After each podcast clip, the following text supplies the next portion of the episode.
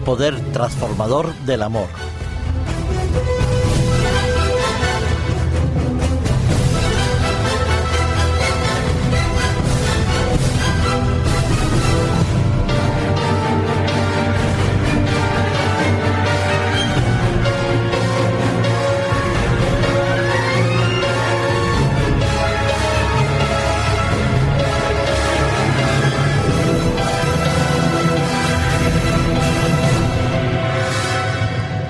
Tengo una amiga, vive ahora bastante lejos de donde estoy, que cada vez que iba a su casa y estaba con su familia y dialogaba con ella, veía unas plantas preciosas que tenía en su hogar.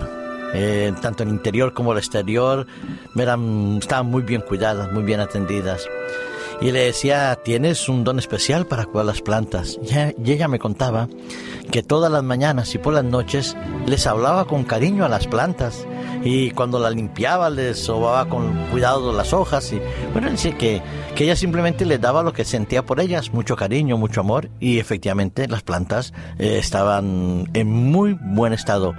Tanto es así que cuando me regaló una grande, yo le decía, ay, mira, se me está apagando un poco, no está tan, tan verde y brillante como la tuya. Y me decía, ¿y tú le hablas? Le dije, sí, pero quizás no reconoce mi voz. Jocosamente lo hablábamos, pero lo cierto es que se ha comprobado que en la naturaleza el amor tiene efectos beneficiosos en muchos aspectos. Los animales responden a las pruebas de cariño. Se han estudiado cómo eh, un animal responde más a la forma de decirle las cosas que a la orden propiamente dicha y que en algún momento es, percibe las palabras como positivas, aunque sean palabras de reproche o de regaño. Y los niños también se ha investigado en diferentes laboratorios, en diferentes universidades, cómo los niños respondían a esas palabras de cariño y de ternura. Recuerdo un experimento que se hizo en, en, una clínica y fue grabado.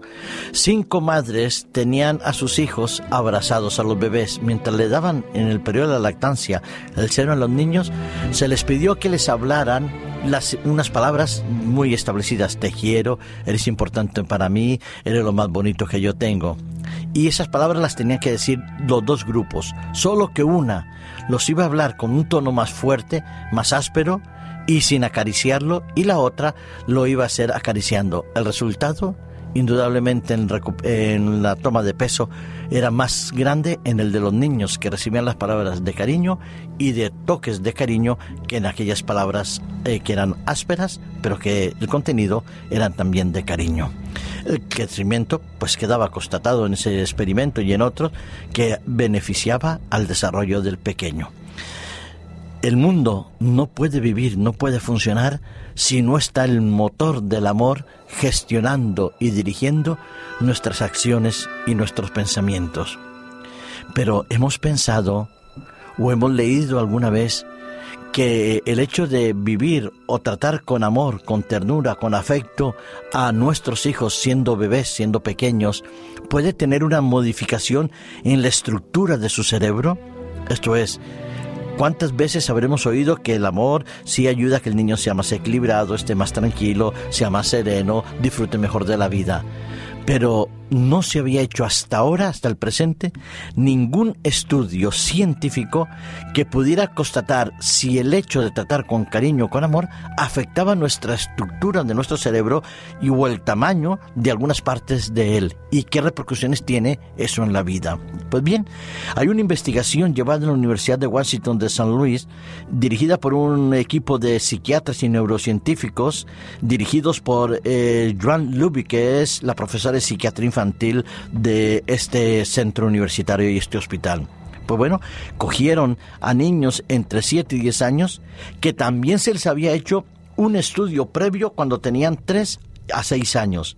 Se observaron en momentos de interacción con sus padres. Casi siempre era con la madre la que estaba presente en los estudios en estos estudios ellos veían o analizaban en laboratorio y con electrodos analizaban las reacciones eh, del cerebro y tomaban lo que se llama topografías eh, computarizadas. Se les hacía escáner y radiografía del cerebro y de diferentes partes del organismo.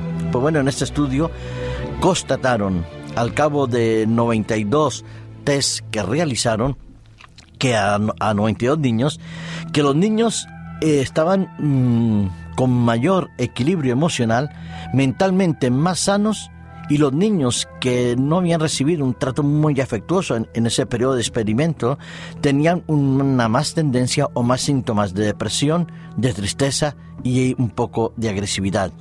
Los niños sanos y criados con afecto tenían entonces, fue lo que sorprendió del estudio, un hipocampo un 10% más grande que el resto.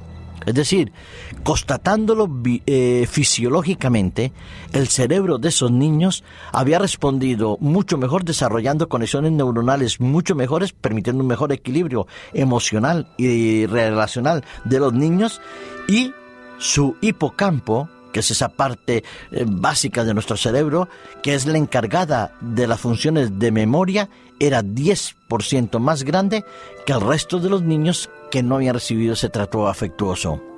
Sí, el amor no solo cambia nuestras relaciones humanas, sino también ha quedado constatado que ha cambiado la estructura, el tamaño de nuestro hipocampo, dándole entonces al niño, en el 95% de los casos, la certeza de que lo que habían recibido no solo era positivo para ellos en ese momento, sino que sería bueno para el resto de su vida.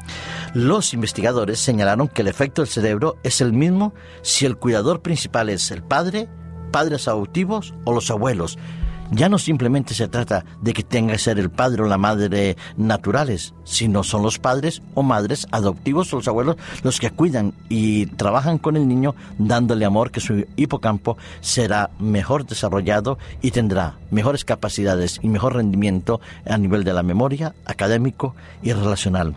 El amor, sí, es un motor que cambia y que transforma el mundo. Y yo quisiera quizás hacerme una pregunta. Si los cristianos que tanto decimos conocer a Dios y nos hiciéramos este estudio de nuestro hipocampo, eh, ¿llegaríamos de verdad a tenerlo un 10% más grande que el resto? El estudio no se ha hecho.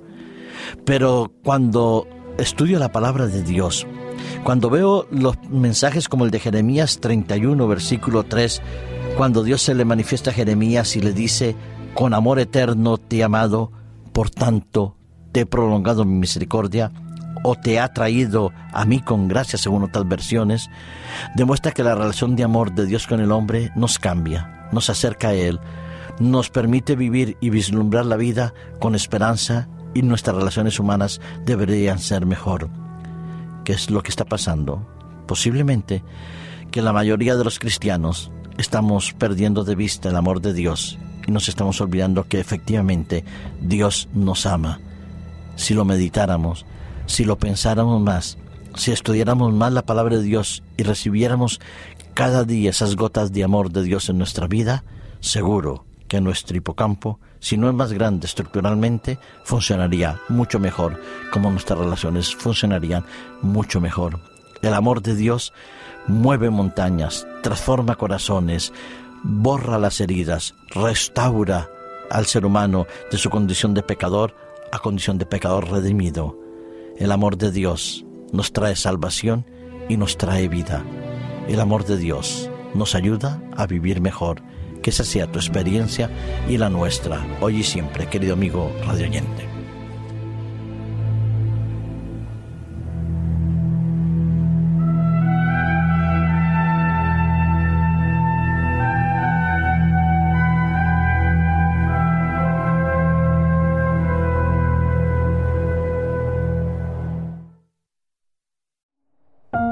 Producido por hopmedia.es